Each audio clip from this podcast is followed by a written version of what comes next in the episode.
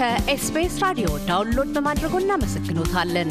ሙሉ ፕሮግራሙን እንዴት ማድመጥ እንደሚችሉ ለመረዳት SBS dot com dot au slash Amharic ይጎብኙ።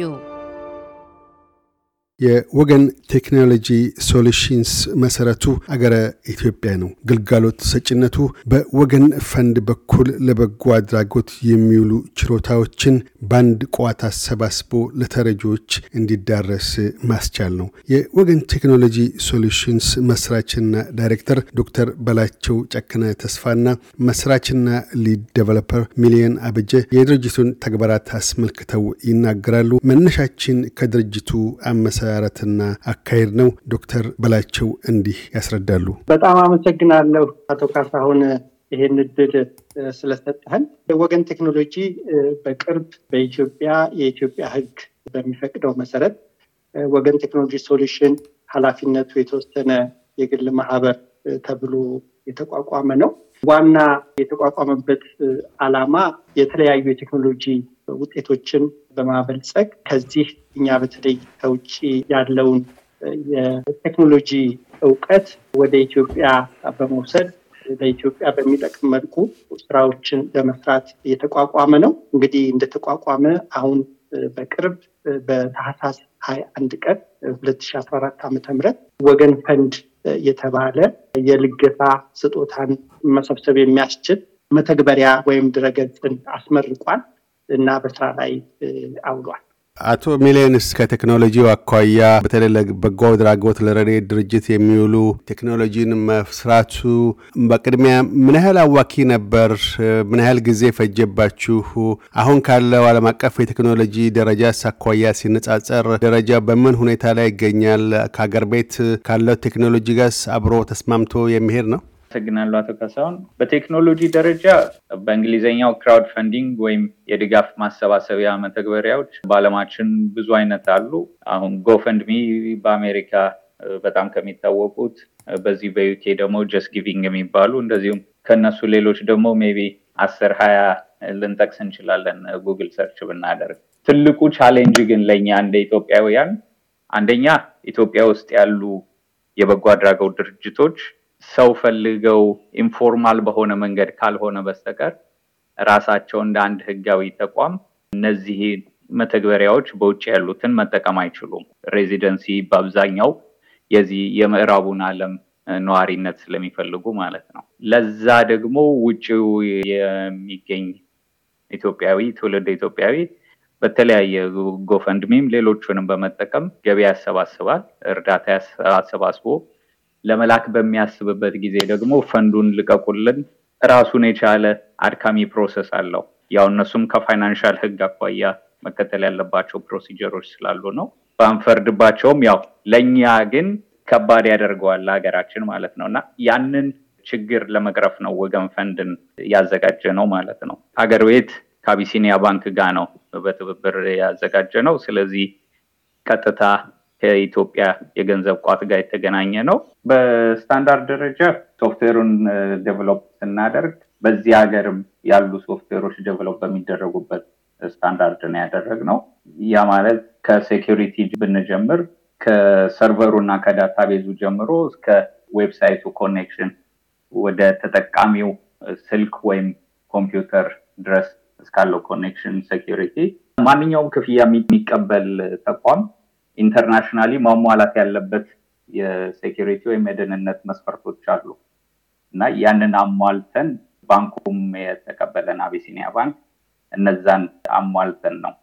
ማንኛውም ካርድ የሚቀበል ተቋም የእነዛን የማሟላት ግዴታ ስላለበት ማለት ነው። ዶክተር በላቸው በወገን ቴክኖሎጂ ሶሉሽን ስር ያለው ወገን ፈንድ ምን አይነት ችግሮች ነበሩ? ከዚህ በፊት በረድኤት ድርጅቶች በሃይማኖትም ሆነ በግለሰብ ደረጃ እንደሚታወቀው ኢትዮጵያ ውስጥ ሰዎች ሲታመሙ ወይም ደግሞ ለሌሎች ማህበራዊ ድጎማ ሲፈልጉ በድርጅትም ሆነ በግለሰብ ደረጃ ችሮታ ይጠይቃሉ፣ ሰዎችም ይለግሳሉ። ከዛ ጋር ተያይዞ የነበሩ ምን አይነት ችግሮች ነበሩ? የእናንተ በወገን ቴክኖሎጂ ሶሉሽን ስር ያለው ወገን ፈንድ ምን አይነት ችግሮችን ሊቀርፍና ምን አይነት ተካይ አስተዋጽኦዎችን ሊያበረክት ነው ተሰናድቶ ያለው? በጣም ጥሩ ጥያቄ ነው ካሳሁን። እንደው እዚህ ጥያቄ ላይ ቀጥታ ከመሄድ በፊት አንድ ጥሩ ወሳኝ ጥያቄ ያነሳኸው በተለይ ይሄ የወገን ፈንድ ደህንነቱ ምን ይመስላል የሚለው ሚሊዮን በደንብ ገልጾታል። ምናልባት አንድ ነገር ላክል የምፈልገው ቀጥታ ወገን ፈንድ ከአቢሲኒያ ባንክ ጋር ነው በመተባበር አብረን የሰራ ነው።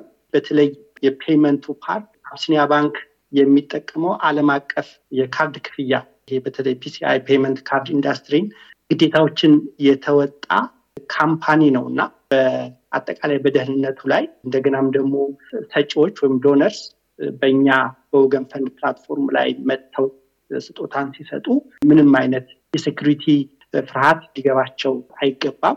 ዓለም አቀፍን ስርዓትን የጠበቀ የካርድ payment ስለምንጠቀም ማለት ነው። ወደ እኔ ጥያቄ ስመጣ እንግዲህ በሁለት ልክፈላቸው። የመጀመሪያው በአሁኑ ወቅት አጠቃላይ እነዚህ ግብረሰናይ ድርጅቶች ወይም charities የምንላቸው በነገራችን ላይ በኢትዮጵያ ከሶስት ሺህ ስምንት መቶ በላይ ግብረሰናይ ድርጅቶች አሉ። ከዛም በተጨማሪ ደግሞ የእምነት ተቋማት በክርስትናውም በእስልምናውም ማለት ነው። እነዚህ ሁሉ እንግዲህ የራሳቸው የሆነ የተለያዩ ስጦታዎችን የሚሰበስቡባቸው መንገዶች አሉ። በአራት ልክፈላቸው። የመጀመሪያውና የተለመደው ይሄ ገንዘብ በእጅ የመሰብሰብ campaign በማድረግ ሰዎችን በመሰብሰብ ከዛም በቀጥታ በ cash ገንዘብን የመሰብሰብ ሂደት አለ። ሌላው በባንክ transfer ገንዘብ ይሰበስባሉ። በባንክ transfer ለመሰብሰብ ግን የሚጠቀሙበት መንገድ በተለይ በአሁኑ ወቅት የባንክ ቁጥራቸውን በሬዲዮ በመናገር በ social media ላይ በማስተዋወቅ በቴሌቪዥን ላይ በማስቀመጥ ይሰበስባሉ። አራተኛው እና የመጨረሻው በተለይ ከዚህ ከኢትዮጵያ ውጭ ያለውን ማህበረሰብ የሚደርሱት GoFundMe account ቅድም እንደተገለጸው በምዕራቡ ዓለም ቋሚ ነዋሪ በሆነ ሰው የ GoFundMe account በመክፈት ነው። እነዚህን ስናያቸው በየራሳቸው የራሳቸው ችግር አለባቸው። እንደው በቀላሉ ለምሳሌ GoFundMe ን ብናይ ያንን GoFundMe account ለመክፈት የግድ አንድ ሰው በአሜሪካ ወይም በአውሮፓ ወይም በአውስትራሊያ የሚኖር ሰው መገኘት አለበት። ገንዘቡ ከተሰበሰበ በኋላ ደግሞ ልክ GoFundMe ገንዘቡን ወደ ኢትዮጵያ ለማስተላለፍ ሲፈልጉ በተለይ ከፍ ያለ ገንዘብ ከሆነ ለምን ዓላማ ነው የሚውለው? ምን አይነት ተቋም ነው? ህጋዊ ተቋም ነው? ዓለም አቀፍ ተቋም ይህን ገንዘብ ለአገልግሎት የሚያውለው እና ብዙ ሂደቶች አሉበት። ወደ social media ው ማስተዋወቅ ላይ እና ወደ ቴሌቪዥን ላይ ስንሄድ ሁለት እግሮች ናቸው ያሉት። አንደኛ ለማጭበርበር በጣም የተጋለጠ ነው። ለምሳሌ በፌስቡክ ላይ ከላይ ሎጎ ከታች ማህተቡ የተደረገበት ለዚህ በጎ አድራጎት ድርጅት እርዳታ በዚህ account አስገቡ የሚል ማስታወቂያ ቢሄድ አንድ ሰው ወስዶ ያንን በ Photoshop የባንክ account ኡን ቀይሮ መልሶ በ social media ላይ ቢያስቀምጠው ማንም ሰው ይሄ bank account የእከሌ የተባለ የግብረሰናይ ድርጅት ነው ብሎ ሊለየው አይችልም። ስለዚህ ለማጭበርበር ለ fraud በጣም የተጋለጠ ነው። በቴሌቪዥን ላይ የሚደረጉት በዩቲዩብ ላይ የሚደረጉት ደግሞ የጊዜ ገደብና የገንዘብ መጠን ስለማይቀመጥባቸው የዛሬ አምስት ዓመትም አስር ዓመትም ድረስ ሰጪዎች ያንን ቪዲዮ ባዩ ቁጥር ዶኔት ሊያደርጉ ይችላሉ። ስለዚህ ሰጪውንም ተቀባዩንም ወደ አላስፈለገ ሁኔታ የሚመሩ ናቸው ማለት ነው። ወደ እኛ ስንመጣ ወገን ፈንድ እነዚህን ችግሮች በሙሉ የሚያቀል ነው። ምንድን ነው የሚሆነው? አንድ የግብረሰናይ ድርጅት እኛ ድረገጽ ላይ ይመጣል፣ ይመዘገባል። ከተመዘገበ በኋላ ለዛ ምዝገባ የሚያስፈልጉን መስፈርቶች አሉ። እነዛ መስፈርቶች መሟላታቸውን ወገን ፈንድና የአብሲኒያ ባንክ ይገመግማል። ከዛም ከተገመገመና ከታየ በኋላ approve እናደርጋለን። approve ከተደረገ በኋላ ያ ግብረሰናይ ድርጅት ሊሰራ ያሰበው የሚሰራውን ነገር ገልጾ የተለያየ social media ላይ በማቅረብ ያስተዋውቃል፣ ገንዘብ ይሰበስባል። በመጨረሻ ያ ገንዘቡ ቀጥታ ከአብሲኒያ ባንክ ወደ ግብረሰናይ ድርጅቱ ይገባል ማለት ነው። እንግዲህ ይህን በዚህ ሂደት ውስጥ እንደ በፊቱ ጎፈንድሚ ለመክፈት በምዕራቡ ዓለም ያለ ሰው አያስፈልግም። ሁለተኛ ይሄ ገንዘብ በጎፈንድሚ ተሰብስቦ ለአንድ ወር ወይም ለሁለት ወር መቆየት አያስፈልግም። ቀጥታ ገንዘቡ ስጦታው ሲሰጥ የኢትዮጵያ ባለ account ውስጥ ስለሚገባ እነዚህ ግብረሰናይ ድርጅቶች ገንዘቡን ለሚያስፈልጋቸው ችግር በፍጥነት ሊያገኙት ይችላሉ ማለት ነው። ስለዚህ እንግዲህ ችግሮቹ ቅድም ያስቀመጥኳቸው ናቸው። ጥቅሙ ደግሞ በተለይ እነዚህ ግብረሰናይ ድርጅቶችን፣ የሃይማኖት ተቋማትን ምናልባት ያልገለጽነው አስቸኳይ ሕክምና የሚያስፈልጋቸው በ medical directors board ደብዳቤ የተጻፈላቸውም ሰዎች እኛ platform ላይ መጥተው ያንን ችግራቸውን አስተዋውቀው ገንዘብ ሰብስበው ወደ ውጭ ሄደው መታከም ካለባቸው እዛ ሀገር ቤት ውስጥም መታከም ካለባቸው ይህንን አገልግሎት ይሰጣል ማለት ነው። ሚሊዮን በተለይ አንድ ድርጅት ወይም አሁን እንደተጠቀሰው በሕክምና ቦርድ ይሁንታ ያገኙ ግለሰቦች ልገሳ እርዳታ ቢሹ በቀጥታ የራሳችሁ የሆነ app አለ ወይስ ድረገጻችሁ ላይ ሄዶ በመመዝገብ ብቻ ነው ያንን ማከናወን የሚችለው? ከዛ ባሻገርስ እስካሁን ካሄዳቸው እንቅስቃሴዎች የመዘገባቸው አድራጎት ድርጅቶች በእናንተ ድረገጽ ላይ በእርግጥ ሰፍረዋል። በምን ሁኔታ ላይ ነው በአሁኑ ወቅት መመዝገብ እየጀመሩ ያሉ ያሉት ያሉት እንቅስቃሴዎች ምን ይመስላሉ? አገር በቀል በሆኑ ረድኤት ድርጅቶች በኩል አሁን በስልክ የተለየ app አልሰራንም። Web app ወይም የኦንላይን መተግበሪያ ነው። ወገን ፈንድ dot com ላይ በመሄድ ማግኘት ይቻላል። አንድ ግብረሰናይ ድርጅት ወይም ግለሰብ ቅድም እንደተጠቀሰው ለአስቸኳይ የሕክምና እርዳታ ፈልጎ ቢመጣ ለመመዝገብ እዛው ላይ guide አለው register የሚል ይመዘገባሉ። የሚያስፈልጉ document ኦች አሉ። እነሱን ካሟሉና የምርመራ ሂደቱን ካለፉ በወገንም በአቢሲኒያ ባንክም በኩል ማለት ነው። ከዛ በኋላ ቀጣዩ step የሚሆነው ዌብሳይቱ ላይ cause የሚላቸው ወይም የገቢ ማሰባሰቢያ ጥሪዎች ልንላቸው እንችላለን create ያደርጋሉ። ለምሳሌ አንድ ግብረሰናይ ድርጅት የተለያዩ ፕሮጀክቶች ሊኖሩት ይችላሉ። ለነዛ የተለያዩ ገጾችን መክፈት ይችላል እዛው ወገን ፈንድ ላይ ማለት ነው። በእነዚህ cause ኦች የሚገቡለትንም ገቢ ማወቅ ስለሚችል okay ለዚህ ፕሮጀክት ምን ያህል በጀት አለኝ ብሎ ለመበጀትም ቀላል ያደርግለታል ማለት ነው። እስካሁን ምን ያህል እንቅስቃሴ አለ በሚል የተወሰኑ አገር በቀል ድርጅቶች እየተመዘገቡ ነው። አሁን በቃል ከማስታውሳቸው ለምሳሌ አደጋ መከላከል ላይ ወይም relief ላይ focus ያደረጉ cause ኦች አሉ። ዴሞክራሲ ግንባታ ላይ ወይም civic duty ላይ የሚሰሩ ግብረሰናይ ድርጅቶች አሉ። የእምነት ተቋማት አሉ። ስፖርት ነክም እንደዚሁ አሉ። ሌሎችም ደግሞ በውይይት ላይ ያለ ነው ምዝገባ የጀመሩ ግን ዶክመንቶቹን ሙሉ በሙሉ ያላሟሉ በቅርቡ የምንጠብቃቸው የተወሰኑ ሌሎችም አሉ። ወደፊት ደግሞ ከዚህ በሰፊው ብዙ ተቋማትን፣ ግለሰቦች እንደምናገለግል እናምናለን። ዶክተር በላቸው በዚህ ዘርፍ ተጠቃሚ ለመሆን አገር ቤት ውስጥ ላሉ ብቻ ያተኮረ ነው ወይስ ባህር ማዶ ያሉ የኢትዮጵያውያን ማህበረሰባትንም እንደዚሁ ያካተተ ነው? ወገን ፈንድ እስከዛሬ ባለው ተቋምነት በህጋዊነት የተመዘገበው በኢትዮጵያ የንግድ ህግ ነው። ስለዚህ ተገዥነቱ ለኢትዮጵያ ህግ ነው።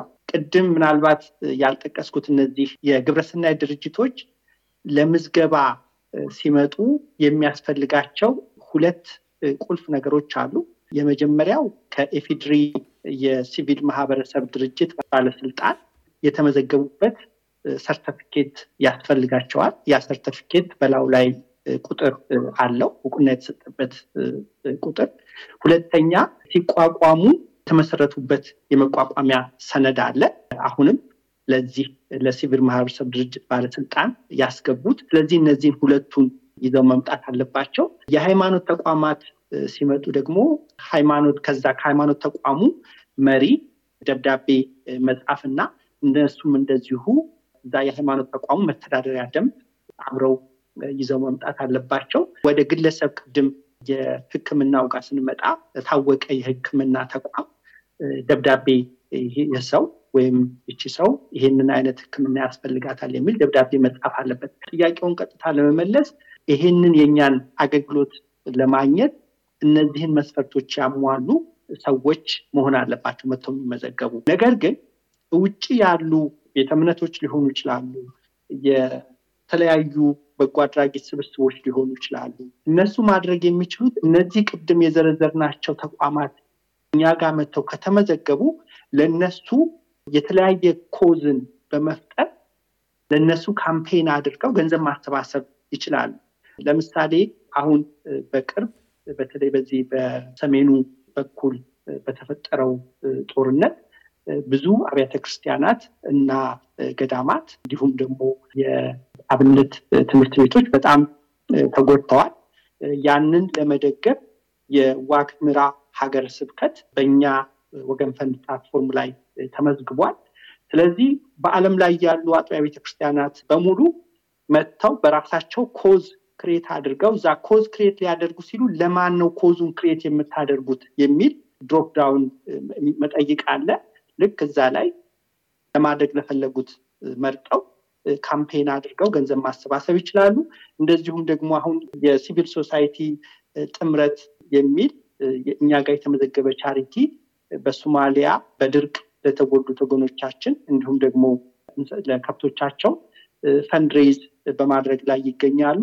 ደግሞ ልክ ለነሱ እንደዚሁ በዓለም ላይ ያሉ ኢትዮጵያውያን ለምሳሌ እናንተ ጋር ያሉ ሲድኒ እዛ አካባቢ ያሉ ሰዎች ለዛ charity በራሳቸው ስም fundraise ማድረግ ይችላሉ። ገንዘቡ ግን መጨረሻ የሚገባው ቀጥታ ለዛ ለሶማሊያ ክልል ለተቋቋመው fundraising ገንዘቡ በቀጥታ ለዛ ይገባል። ስለዚህ ውጭ ያሉ በቀጥታ ገንዘቡን ውጭ ለመጠቀም ባጭሩ መመለስ ውጭ ለመጠቀም fundraising platform ላይ ማድረግ አይችሉም። ግን ገንዘቡን ኢትዮጵያ ከሆነ አገልግሎት የሚሰጠው fundraise ማድረግ ይችላሉ። ወደፊት እንግዲህ ወገን ፈንድ አሁን ኢትዮጵያ ላይ ቀጥሎ East Africa ላይ ለመስፋፋት ነው ያሰብነው።